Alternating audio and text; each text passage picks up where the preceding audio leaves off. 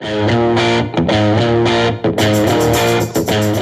our virtual green room, heard about the CoComelon TikTok challenge, which somehow I didn't even know anything about, despite the fact that if you look at the pictures in my background, this is my niece. Um, that on the I guess it's my left. I don't know what it is on the screen. Is her just playing that buzzing sound in the intro of CoComelon? She went from probably inconsolable to bursting through the hallway with excitement. So, I guess maybe because this isn't really a business question, so we could ask it kind of now while everyone's filtering in what is it about that buzzing sound in the intro that gets kids so excited? Want me to take a crack at that? Yeah, and then we could start for real after. so, uh, so in general, people always, you know, I always get the question, why, what makes CoComelon so popular? It's like the most watched show on YouTube, and and and I mean, maybe the most watched show, certainly one of the most watched shows on Netflix.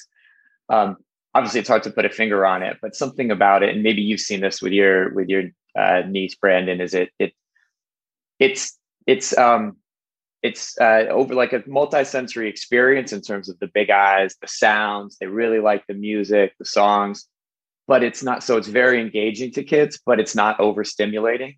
A lot of kids' content can be very overstimulating and get your kids kind of hyped up. So, you know, we've seen that parents thank us all the time in terms of you know, my kids love watching CoComelon. They learn something and it calmed them down, which is, I think, part of why, you know, it's so engaging to parents. But for kids, it's that, it's that kind of that in terms of the, the intro, something about the combination of the audio and, and the visual and the anticipation really gets them uh, excited. And one of the things that we've seen is repetition, which repetition is something that can be frustrating to an adult, but for a kid, it's actually important part of how they learn and they really like anticipating what's going to happen next and then being right. That's very satisfying experience and that's something that we build into every one of the episodes God. So we had Headspace Wait. on a few weeks ago in terms of calming down people, at least like at our age.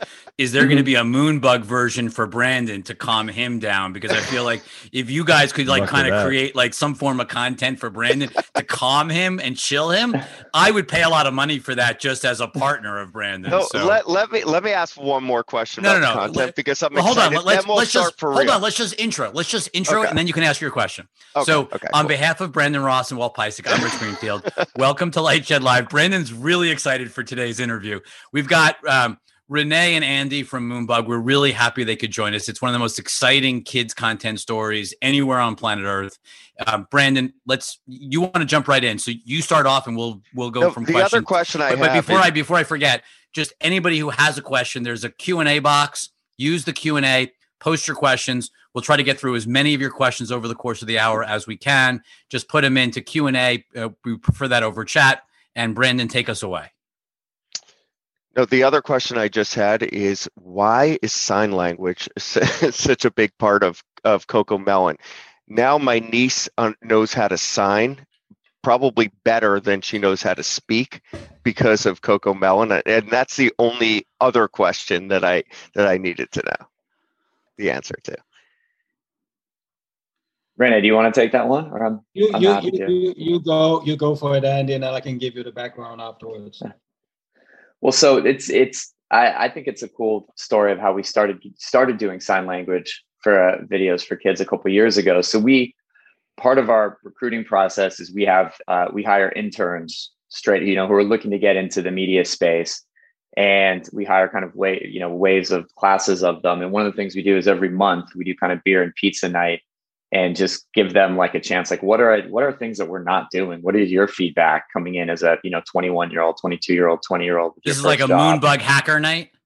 Yeah and one of the one of our uh, was an intern. Now she's a, like a key member of the team but she had the idea that you know what? We don't see many sign language sign language videos for kids. It's a you know in a world where we're trying to get better at diversity and inclusion it's an important audience out there and so we started making our first sign language videos and it turns out the the the demand that we see i think is even broader than the hearing impaired i think a lot of people parents like their kids to start to learn sign language Um, so we've seen really good demand, and it's something that we've leaned into. And we actually just recently launched our own kind of dedicated sign language channel with all of our brands.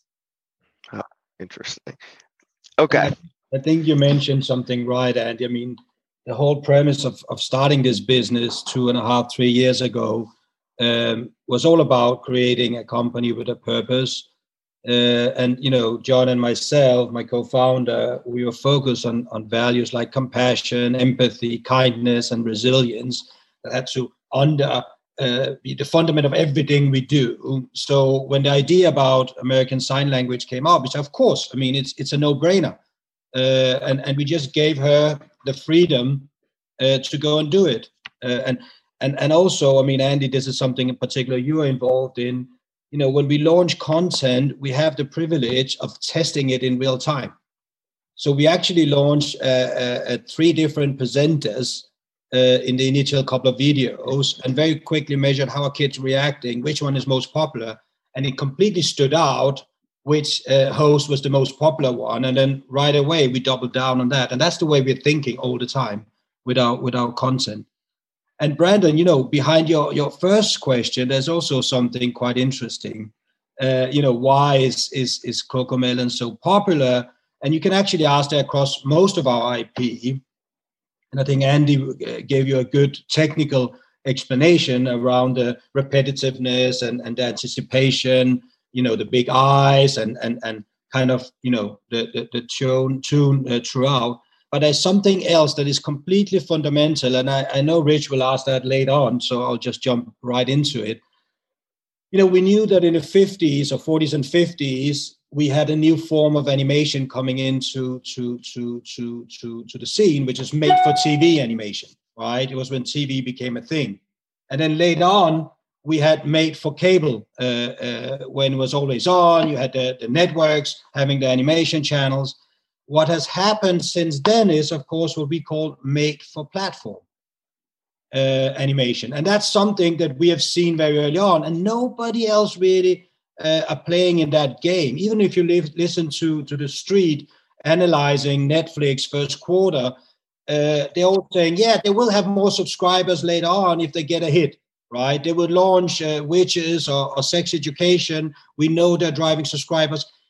I do believe in that, but I also believe that's a very still old school way of looking at it, right? Made for platform content, and especially in the kids space, is a little bit different. Like it was a little bit different when it was launched into cable. It was a little bit different when it was launched into uh, uh, TV back in, in the 50s. And that's a thing that we are the only one who have really at scale program into. So that's the underlying thing why you see CoComelon, Blippi, Little Baby Bum, Arpo, and all these different animations becoming more and more popular on every platform, not only YouTube. So, how does that differ from your experiences back at Dis- Disney or Makers? I mean, how did you come to this realization? If you can give us a bit of the kind of the origin story of the things that you were learning at Disney and Makers and how this kind of made for platform concept, I guess, is kind of was kind of born out of that. Yeah, that, that's that's correct. So basically, around the, the, the the acquisition of Maker, when I start looking into the data, and that was the early days of of of, of this company in principle, I realized that 50% of our viewership was music related. Not surprisingly, as, as YouTube is, is the new MTV. Um, but almost 30% was kid related. And when I start diving deeper into that data, uh, I saw that the top 100 channels that our kids were watching, all over the world, by the way, two and a half hours or more a day, were mom and pop shops or what I call no brands. And there's different reasons for that, uh, and we can dive into that later. But I saw that as a huge opportunity. And then joining Disney and almost spending four years at Disney and actually pitching the idea of, of, of, of, of Moonbug to Kevin, uh, who's, a, who's a good friend, um, Kevin Mayer, to be clear. Yeah, Kevin Mayer. Yeah, yeah, yeah, yeah, Kevin Mayer. Um, back then, because I realized this is a huge opportunity. We have now platforms who are global. YouTube was was was the first one, and um, and you have kids watching the same content, and and the content is is not by owned by the big studios. It's owned by mom and pop shops. It literally, you know, uh, Rich, you and your wife deciding 10 years ago, hey, we had enough of, of, of doing whatever we were doing. Let's go and create uh, animation.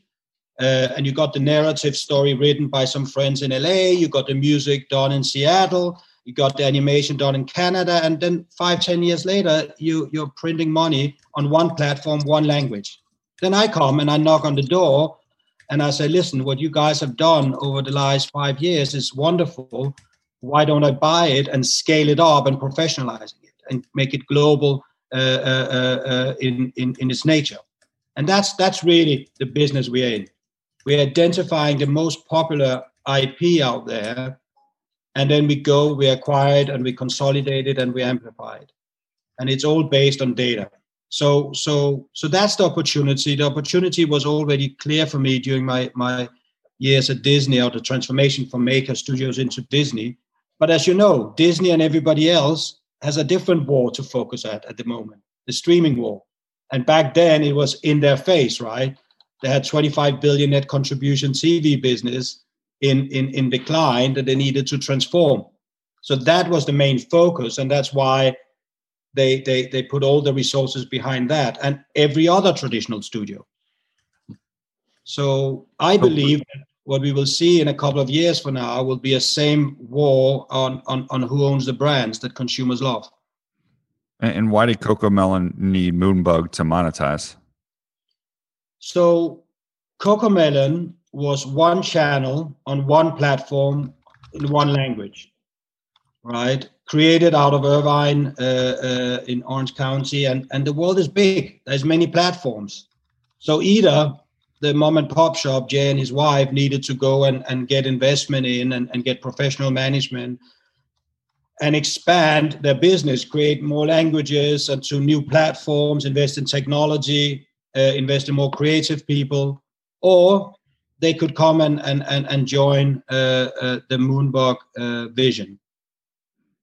And I guess just like it was a husband and wife animating in California on their own. Like they just came up with this idea on their own and started just putting it out on YouTube and it just started taking off. And, you know, essentially nobody else walked by to buy them except for you. Like what sort of like, you know, give us sort of like the how did how did something like this happen?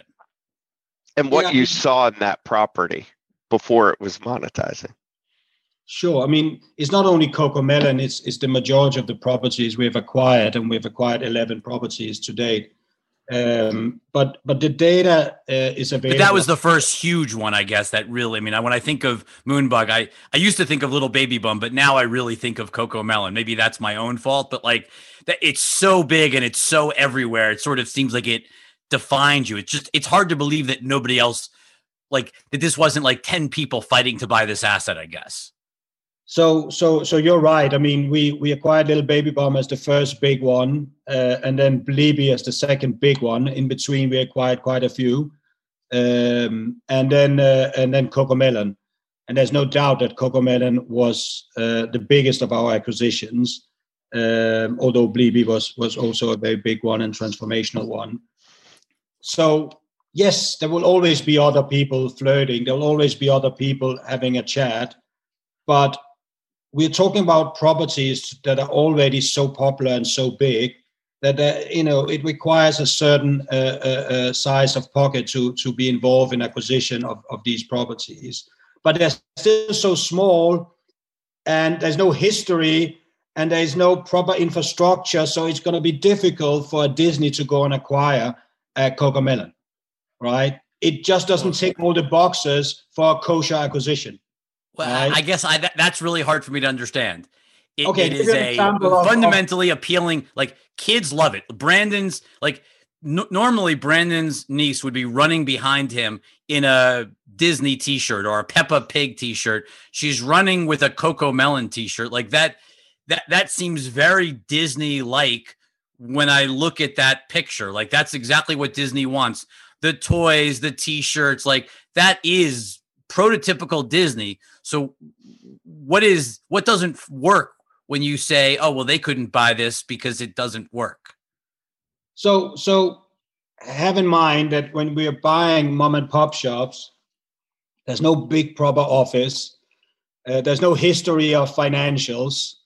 Uh, there's no there's no corporate governance uh, that that fits into what we call a normal governance from from a company. This is really made out of people's houses, and they might have a small studio somewhere with a couple of employees.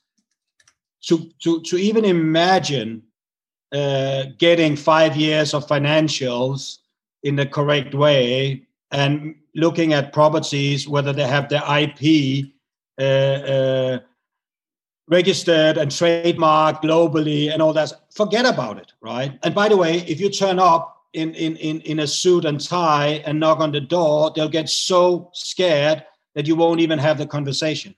I mean, give you an example, uh, and you want to add something. So I, I want to know what you wore to the meeting because now I'm really curious. He didn't wear that button down, and I didn't wear this blazer. I'll tell you that. But the, the only thing I was going to say, but for for for all of these, um, you know, Blippi and CoComelon, for example, these are conversations that we were in for years. So it, it's it it definitely took a lot of persistence, patience, showing that we understand this space. This is these are the biggest, um, obviously, what they've created are, are probably the biggest achievements of their career. It's a huge decision for them, and they they fundamentally want to know that this thing that they've created, this brand, is going to be in good hands. It's going to be much bigger, three, four, five years down the road. And so these were long conversations. These were not like you know show up with a checkbook type conversations. Although eventually we did have to show up with a checkbook. Great. Um, I think a good follow up to this is can you kind of tell us what's changed in kids entertainment over the last several years? What do kids want content wise? What do parents want content wise? And how has that evolved from when Disney really just dominated or Sesame Street? Or, or Nickelodeon. I mean, uh, the other. Yeah, or, or Nick. So, right. I mean, there was that thing called Nickelodeon, right? I was trying yeah. to think back to when I was a kid, but. there, there, there still is, but it's a different ago. form, right? So, Rene, why don't I take a crack at it and you can add on?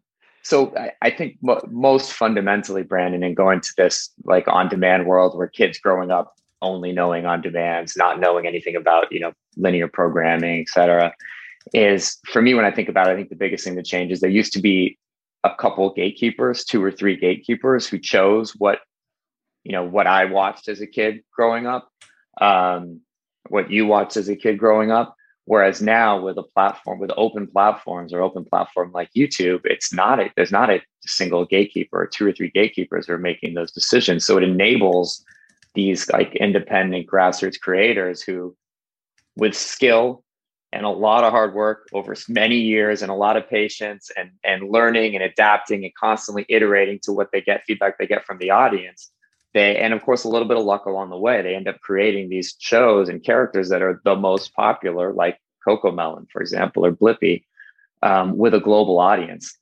And that never really existed before right? Until the last few years you had to convince somebody sitting in new york or los angeles or london uh, who was making all of the decisions that your show was the best in order and they would decide what the kids would watch and that's not the way it works today.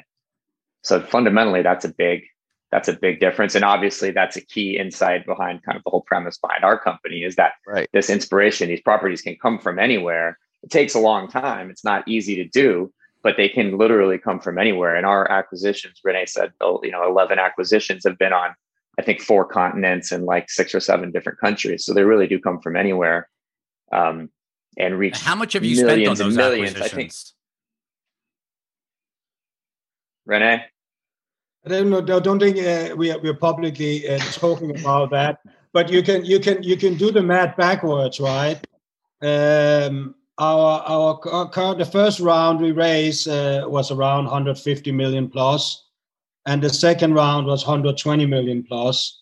Uh, so you can do your own math. Um, and uh, yeah, but we, we don't really talk about it.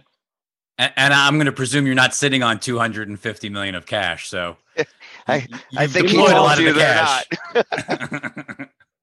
You'll be surprised, uh, Rich. Yeah. Well, but I guess that's the thing. Like you are generating. I mean, I assume that this business seems like you generate a tremendous amount of cash in this business. So, um, I guess that is also part of the story too. Is that these become very big cash generators very quickly. Correct. I mean, uh, uh, the majority of the acquisitions we're doing are already very profitable. uh, of course, with with with way too high margins because they are uh, totally scaled down as as family businesses. Uh, so so that's a big advantage. And when we then put it on steroids, then then it grows really really fast. So yeah, it's very it's it's a very profitable business in that sense. Change change gears a little bit here. I mean, my kids are a bit older, so maybe I'm missing the missing this a bit. But it seems like a lot of kids' content, um, or a lot of content, is on YouTube now. And that's where the kids kind of gravitate to. Can kids? Do you think kids' content can be successful if it isn't popular on on YouTube? I mean, Andy, you can probably answer uh, as a as a former acquisition uh, specialist in the kids space at Netflix. Um, so uh, I, I think I think our answer, Walt, Walt, is is no. Is is that you need to have that big audience base, um, and so and that's actually fundamentally that's part of our strategy is that these properties, these these shows that we acquire, um, many of them launched on YouTube, but regardless, they they all have been discovered and found a big audience there. And then you know as as and you guys i imagine you might get there but as all these platforms everybody's launching platforms subscription platforms that want to appeal to the whole family they realize that that kids content is a real a huge important retention driver right? I mean it's one of the things that we saw that i saw on you know when i was at netflix is um, that the more people in a household use the service the, the return just went down and down and down sure. and down which is why they're looking for for known kids properties, well-known IP, well-known brands. And that's how, you know, that's how they come to us and that's how we work with them. Right. And so these properties, yes, they they exist on YouTube, they exist at other places, but um, um, but they also drive huge engagement on these platforms. I mean, look at CoComelon, right? It's 200 day over 200 days in the top 10 on Netflix. Um, despite I don't think there's anything the else. I think I don't think there's anything even in the ballpark. Correct. And when no. and when there's a next season, you know that's popping right to number one. Hopefully right. soon, right? But also, yeah.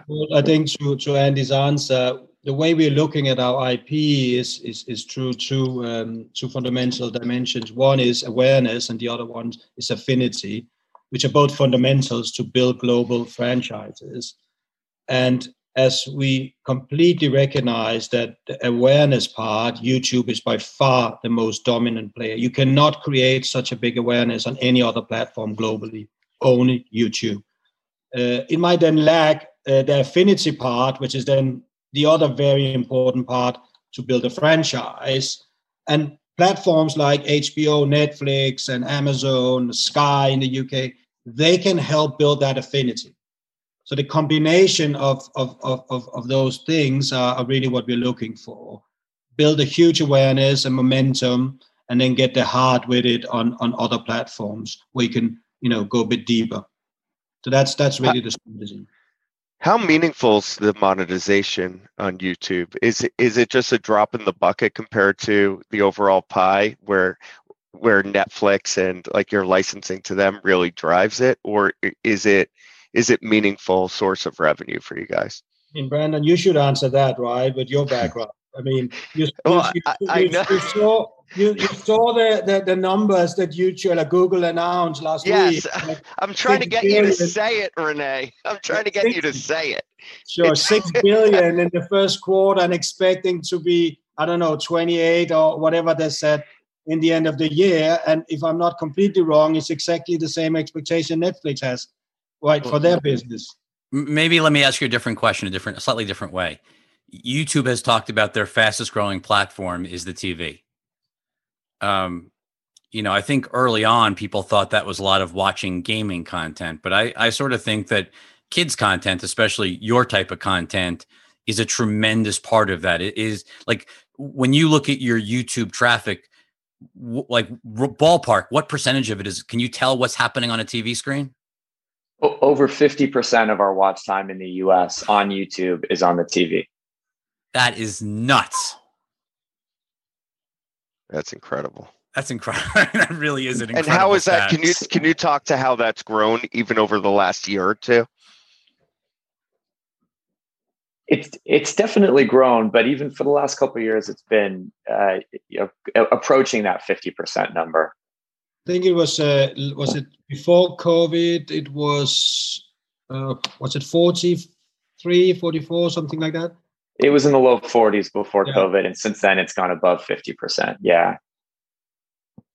Okay, so maybe just like let's let's pull out, you know, so you know, Walt's question was like you find stuff on YouTube that's really popular, you go and buy it, you buy these founders out, um, you give them probably more money than they ever envisioned making, and you make their brand to the point where there's kids. I mean, my guess is there was never a chance that Brandon's niece was running around in a CoComelon t-shirt or my niece is running around in Blippi clothes if it wasn't acquired by a larger company that professionalized it. But these are founder-led companies, and you know, it's funny asking you this question, Rene, coming from Maker, which sort of was dismantled inside of the Disney empire. But like, how do you keep these founders? Um, and creators incentivized when they become part of this big Goliath company, Moonbug, versus you know the mom and pops that's you know every day essentially trying to survive. So so um, it depends, right? I think roughly, if I put them into the founders into different buckets, then then I think it's easier to explain. There's the young creative coming out of a creative college somewhere uh, who decided to, to to to do their own animation, put it up on YouTube, and and off to the races they were. Those people we would like to keep. You know, they are highly creative. They think product. They add a lot of value not only to their own property but maybe to Moonbug as a whole. And we will incentivize them in a traditional way. If they want to be bought out completely, we might, you know, encourage them to have a schmuck insurance uh, but that, that, they will they will be part of, of, of the future, and we will make sure they're part of the future. And very often, they are highly creative people who just want to do great things creatively. They don't want to be involved in legal discussions, commercial discussions, complexity around trademarks, etc. They just want to do creative things. That's almost easy. It's a natural fit. The second group is more, let's say, people our age um, who are not so much involved in the day-to-day running of their own properties.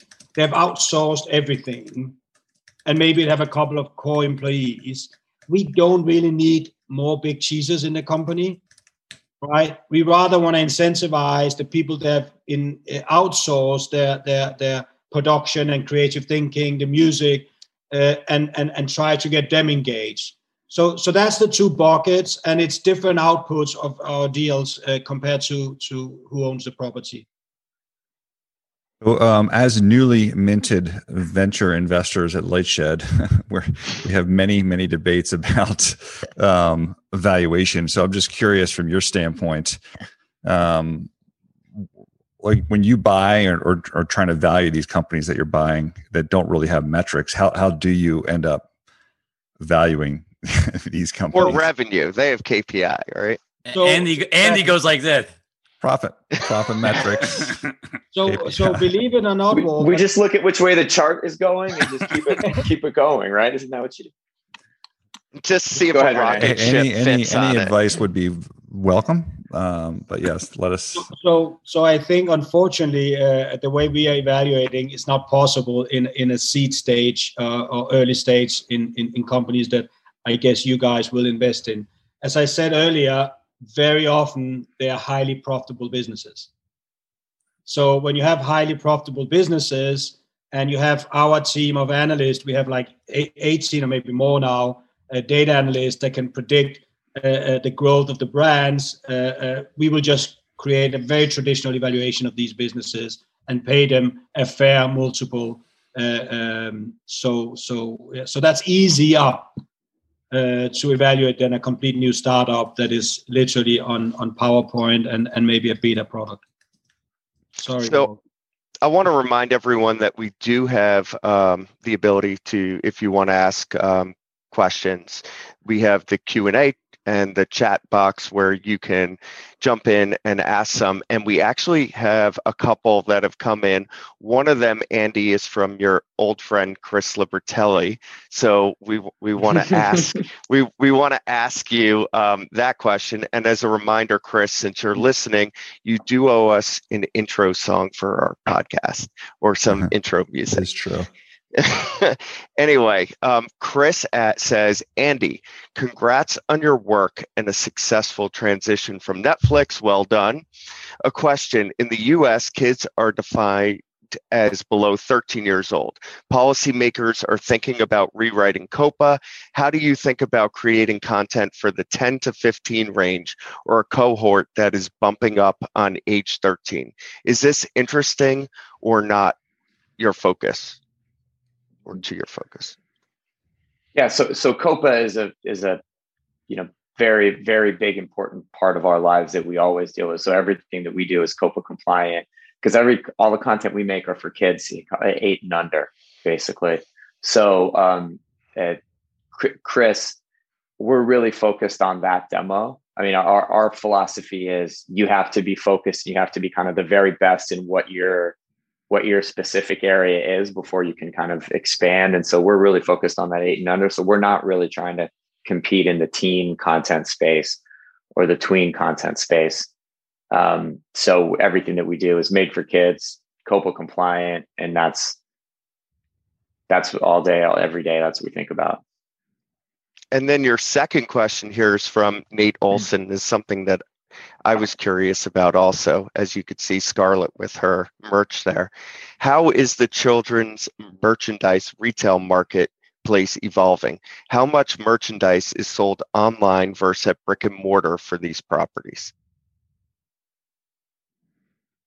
So, um, it, the, as you might imagine, the children's retail merchandise marketplace is evolving really rapidly and pretty dramatically. So when we, so I, I joined the company basically right after Rene um, raised the the uh, the funding, the initial funding round, and, and acquired Little Baby Bum. And then, but in that initial business plan, consumer products was a very very small part of our line. It was kind of down the road. We'll get to it.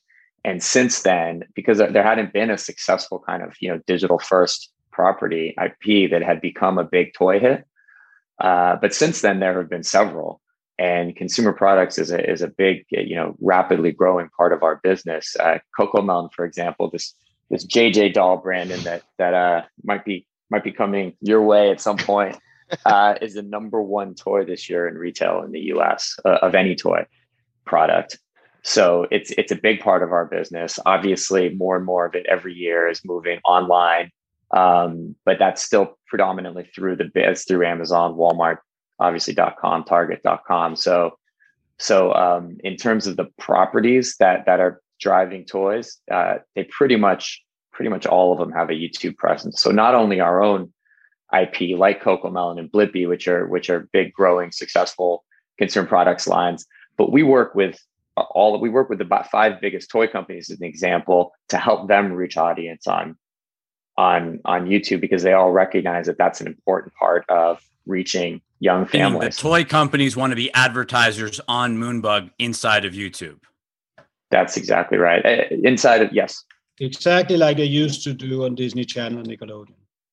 Okay, so Andy, can you give us some ballpark estimate of kind of mix online versus um, some of these other uh, in person, brick and mortar, whatever you want to call them, distribution channels, and where you think that's first of all, how does how does COVID accelerated that, and then where you think that ends up five years from now? So uh, uh, the majority is still brick and mortar. Obviously, the first half of like COVID, 80, like eighty percent. That was not the case, right?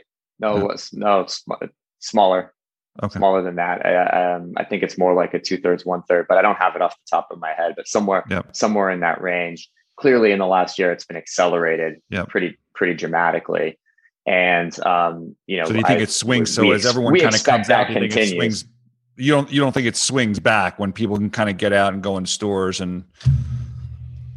I, like I think it settles back. I yep. think it settles back, but then we'll continue that, you know, continue that the growth, but from a higher base. Gotcha. So, um, Andy, in your former job, you fought like crazy to get content made exclusively for Netflix. Either you were going to make it or someone was going to make it for you. And Rene, not so much at Maker, but certainly when you went inside the Disney Armada, everything Disney's doing, especially now, um, they really don't want leaving uh, the house. They want everything staying inside the house, vertically integrated with Disney Plus, etc. but you know what what strikes me about Moonbug from the day I first met you all and saw it is your content lives everywhere. It's the exact opposite of exclusivity. Uh, it's a top 10 show on Netflix and it's the top, you know, kids channel on YouTube and it's on Hulu. And I'm sure I'm there's 10 other places it is too that I'm not even aware of. But like maybe walk us through like why why do all the rules that seem to govern the rest of media not apply to Moonbug and kids? So um so I think it's a few things. So first of all, it's not that exclusivity doesn't matter at all. Of course, of course, exclusivity, you know, is is important. But I think fundamentally, if you start from a consumer standpoint, a four or five, six year old kid doesn't get the concept of exclusivity, right? So they're not going to get that they need to go to this platform to get that show or that platform to get that show. They're going to expect, you know, we see uh, certainly in the U.S. we see what I see is a lot of households are either YouTube first households with their kids or Netflix first households with their kids and they're going to watch whatever whatever is on that platform which means those platforms want to have whatever the most popular content and ip are.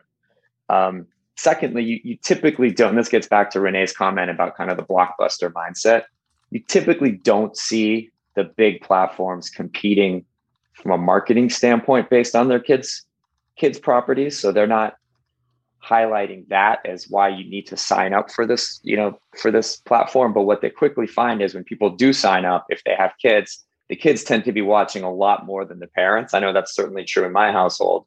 And so kids is a very important driver of stickiness, which leads the platforms to want to have the most compelling content that's going to drive the most usage to help really drive their retention.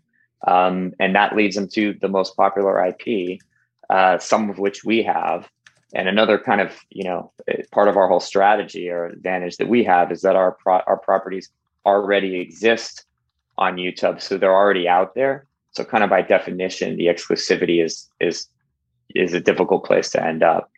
Now that being said, we will work with platforms uh, um, to do kind of premium versions of the shows that can be exclusive to their to their to their own platform for a period of time. So we have seven different shows in production now that are that are um, you know that we're doing with one of the big some several of the, the big streaming platforms. Um, and those versions will live on that platform for a period of time. That sounds like a little bit like the nfl where they'll you know they'll give one distribution you know platform channel whatever a version of something and another and you just spread it around. Um, when you mentioned youtube households versus um, Netflix households. How much do you know about the differences between them? Like, I don't, I don't know what type of usage data you get um, from those companies, or demographic data, or you know, types of shows. Anything you can tell us in the difference in those households? Well, so so obviously there's a big overlap in terms of you know if you just look at the Netflix subscriber numbers and who uses YouTube. But so so my comment is is is almost more driven by right. It wasn't I, meet, right. To, to be clear, people, you didn't you didn't say either or. You said first. Obviously, someone that it's not an either or. So, like to the extent someone's the, YouTube first versus Netflix, Netflix first, what what is the difference? I guess. So the thing that's been interesting to me, as just you know, the, over the last year or so working with CoComelon is is pretty much everybody who I meet who has kids six and under, when they hear CoComelon, they their eyes light up. Oh, CoComelon And they you're like everybody's best friend, Andy that's my sh- that's what my kid oh that's that show on youtube my kids love or that's that show on netflix my kid love my kids love and that's been really interesting and, and they almost don't know that it's on the other one often. Um, and and you know there i think there probably are uh, some traits in terms of parents who who you know pay more attention to their a lot of parents don't want their kids watching advertising for example and a lot of parents are perfectly happy with it and perfectly happy that kids are being engaged and um, you know and and kept, kept busy and actually learning something and they don't mind that their kids are watching ads but in terms of the demographic profile well we don't we don't necessarily get into that um, gotcha you don't yeah. you don't talk about it or you just they don't give you that, that info either gotcha so yeah. so um there's obviously the, you know I can't go anywhere without talking about the streaming wars all over the globe. I just gave a presentation last week, you know, at the Media uh, Partners Asia at APOS. Like they want to talk about the streaming wars and what we're they're seeing globally. Like everywhere we go, that's everyone wants to talk about it. Everyone obviously is talking about kids content being sort of that kind of glue and sort of stuff that kind of keeps people entertained. What are you seeing though um, in terms of the platforms? Like, uh, obviously, Netflix, Andy, you were there, so you know their aggression in the category. But maybe um, beyond Netflix, what else? Like, who's who's gearing up? Who's getting really excited to work with you? Um, who's really spending in kids? um, maybe not even just with you, but in the category in general. I'd be curious, like what you're seeing. We've got Peacock and Paramount Plus and Apple TV Plus and Amazon, and we got lots of places. But like, who who's getting really interested in kids? So they're really all they're all interested in kids to varying degrees, Rich, because of what I was, saying before. In terms of if you want to have like a mass market subscription service, or even an advertising support service that that really gets to kind of big critical mass, I think kids kids and family has to be a part of your strategy.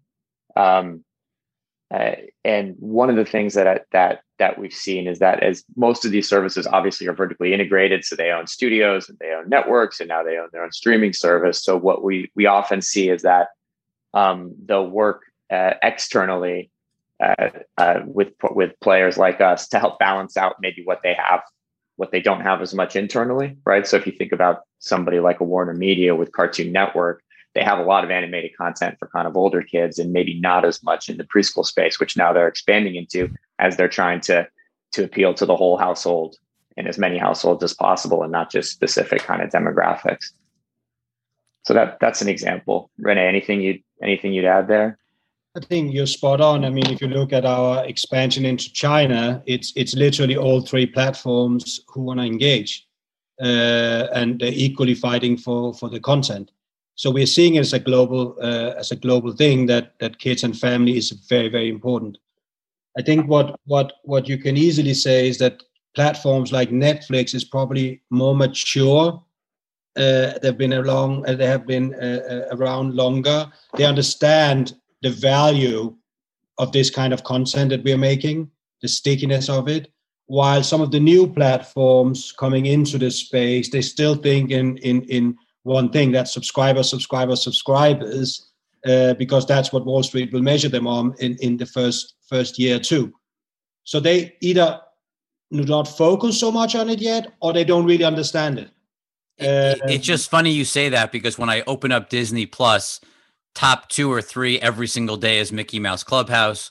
When I open up Paramount Plus, you know, the top three shows are, are all Nickelodeon shows. Like there's nothing adult that's trending on, on Paramount Plus. Like it's I, all kid shows. Spot on. And if you see what Disney Plus just announced uh, today, uh, it's all about Marvel and, and, and, and that slate. And it's purely to attract more subscribers, subscribers. Uh, and I think at a certain stage, they will think much more holistically about their platforms. And I think Disney, I think Netflix is definitely there. You, we can hear that with the conversations we have with, with the teams there. What do you mean by that holistically? I, could you just maybe, I feel like you explain what you're trying to say. So, so, so basically, you know, when you launch a platform, it's all about subscribers. I mean, you're sitting on the other side analyzing, right? you can hear you can hear every comment from every bank out there you know oh they overperform on the new subs or they underperform. And that's what everybody talks about. Nobody really talks about what andy uh, was talking about the stickiness the engagement right? But really if you think about it you get you get your your subs in you need to have very very stick, sticky audience. Not subs who just get in subscribe for a month to see whatever just been launched as a blockbuster then unsubscribe. You need people to stay on board and you also need the stickiness to increase your prices so this is where where, where, where we are and this is a very important part of the platform strategy to be successful with stickiness engagement and also help on increasing prices if you have the kind of content that we are delivering and because Netflix has been around for longer, I think they're more mature in their thinking. So that's what I mean holistically. It's, it's a natural development from, from, from the platforms. I wanted to ask, kind of uh, stray away a little bit from linear media. And as I think about kids today and what's different, between you know when we were all, all kids every kid seems to have an ipad in their hand which allows for two-way interactivity and i wanted to ask if you guys had a strategy for interactive media um, especially as a, a lot of what you do is is so educational and you talked earlier about sort of that feedback loop and and repetition to help kids learn I know you want to take that. No, you take it. That's fine. All right. he throws the hard so, ones to you, Andy. Clearly, all the hardest yeah. questions go to you. I can see how this works. No, it's a it's a it's a good question that we talk about a lot. So so gaming and interactive in general is a, is an area that we're um, we are less penetrated than we it's we expect in three years it'll be a very big part of our business. Kind of like maybe consumer products a couple years ago, but it wasn't. Yep and we're we're not you know frankly we've been intentionally trying to to play it a little bit slow until we develop kind of more meaningful longer term partnerships so so um, we see it as a very natural extension to SIP, particularly something like Blippi, which is all about learning about the world around you. It just it's it's just made almost for a very for an ed- educational but also entertaining game.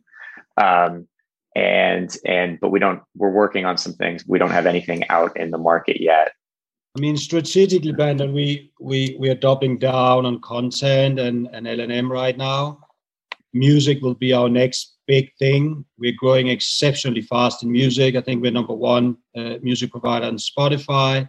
We have 50 out of the top 100 hits on on, on amazon. Uh, so it's an area that is growing exceptionally fast for us. So that's that's kind of our next step. Um, and then naturally, uh, to Andy's point, gaming uh, uh, is an opportunity like education. Uh, but but I think gaming is is is more natural for us um, when when we look at interactivity. It's a very natural part of the kids' playing habits, and and therefore we need to be engaged. Uh, we are speaking to some of the biggest platforms right now, and and definitely a, a space that is worth watching you just mentioned music and how it's a strategic focus for you now is is all that music content just coming out of the episodic slash video content or are you creating additional um, music can you just maybe broaden out our understanding of the music business absolutely we're doing both um, we're launching uh, is it a record a week uh, uh, andy something like that right now can you still call it a record in 2021? yeah. I think the Grammy my, still my, says my record of the year. They, the Grammys calls it, so we'll call it that. We put out a we put out uh, for for our for some of our shows like CoComelon and Blippi, we're putting out like an album a month. I think when you add it all up, it's about an album, an album a week. Yeah.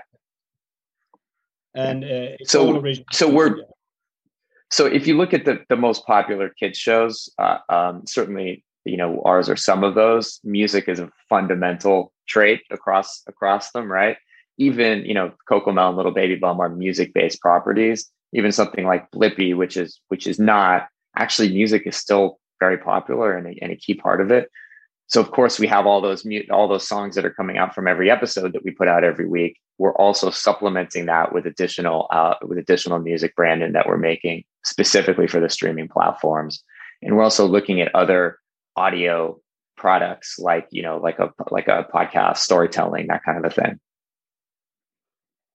got it it just seems so natural for like i, I can sort of just feel the the moonbug world living inside of roblox or something like that it just seems so obvious for those two worlds to collide given the the overlap in in demos and just the simplicity of like just you know characters etc like it just seems like it fits perfectly I know you're not announcing anything right here, but it just feels like we're, we're trying coming. to pull it out of you. But... Agreed.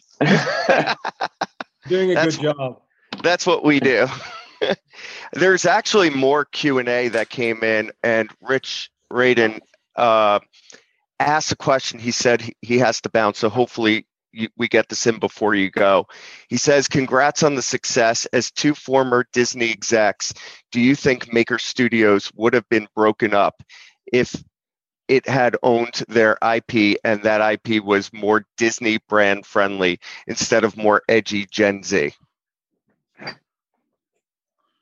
think it's difficult to to to speculate uh, what if, um, but I think for sure IP ownership was one of the key learnings that I had uh, leaving leaving uh, uh, Maker Studios and joining Disney. Uh, that is all about IP, um, and it's it's it's probably the most important thing one could think of uh, when you want to build an entertainment company. Own your own IP. So so that would definitely have helped. And a second thing that would have helped uh, was if if Maker Studios was printing money on the bottom line. Nothing really within Disney that isn't printing money uh, is worth uh, focused at. So that was another realization. So these two things combined would probably have had a better outcome for Maker Studios. Got it.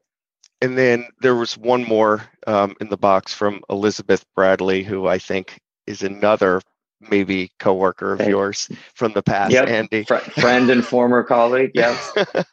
your your friends came out for you today. Um, as Moonbug continues to succeed in professionalizing top YouTube content and then sell it to streamers, won't the streamers simply dedicate teams, individuals to do exactly what you're doing? And how do you see them competing in chasing YouTube creators? Great question. Uh, it, it is a great question. And so, first of all, you know, part, part, our strategic kind of objective number one is to get the best and the and the biggest and the most popular. Um, but I also think that it's it's um, it's not an easy formula, and it's not an easy kind of uh, match married between YouTube creators and streaming platforms. And I know this is something, by the way, that that Netflix and other streamers have been trying to do for years. I, I tried it when I was there several years ago, and it didn't. Success on one platform doesn't always immediately go to the other. I think that's part of the method in the madness, which is what we do every day. Um, but but yeah, that's a that's something that we that we're up with, that you know that will happen. The fact that we have these shows that are the most popular, the most watched all over the world, I think is one reason why we're you know we continue to work with basically all of the major streamers in some form or another. Rene, anything you'd add to that? I think you're you're right, but I think the likelihood that we do the opposite is is is is, is really bigger. We have created this this machine, this monster uh, and we can take any any property really and make it global and successful um, based on, on, on our our infrastructure that we have built. So you know, one could imagine that we go after more traditional IP and me, make it uh, relevant again, which is what many studios struggling with. That they still stuck in in uh, the blockbuster world where you have uh, hit and misses all the time and and and you know the properties are, are, are focused on on on that peak it has every three or four years and then it's down in a valley the, the next two three years we don't have that we can take any property in our demographic group of course and make it highly popular because we have the audiences i mean we're reaching on a unique uh, basis 500 million families worldwide uh, every single month right uh, i don't know if it's 6.2 billion or more uh, views we have monthly but 500 million families uh, are, are, watching our. And, when you say that, that that's just YouTube, just to be clear. No, no, no, no, no, no. This is uh, across everything. Is it? Do you have? Are you very actively cross promoting within your properties? I wouldn't say as aggressive as, as we could do, uh, because we haven't felt that uh, natural link. But there are a couple of our IPs that have such a clear match that we can see that as a crossover of audience. So there will be cross promotion, of course, there. Absolutely.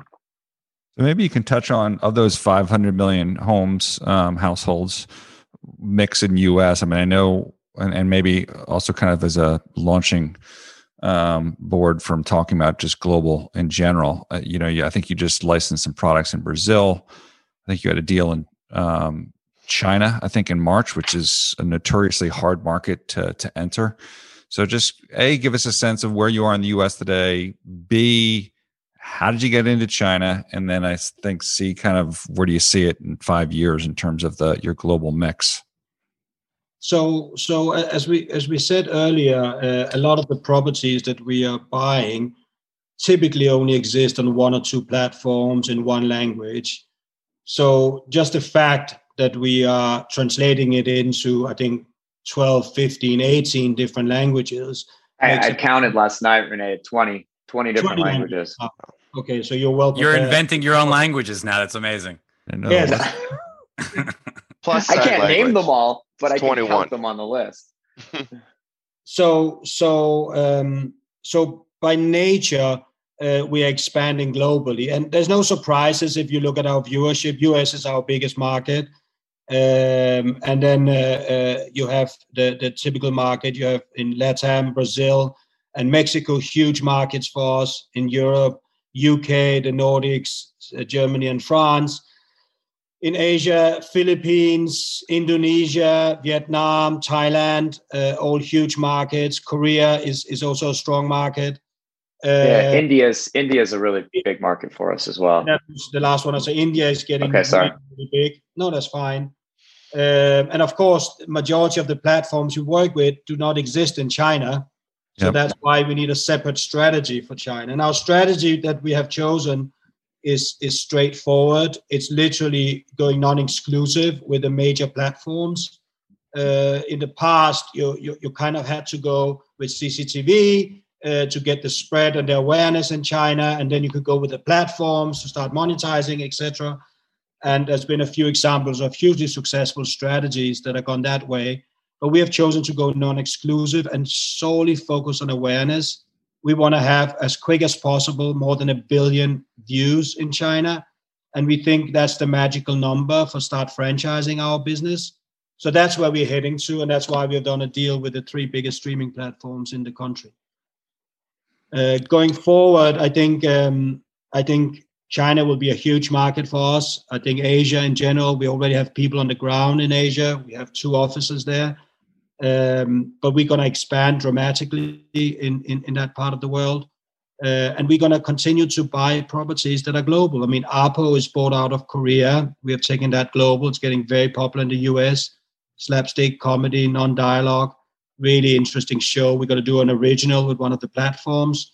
Uh, um, so, so that's that's the strategy. It's definitely everything we do is global.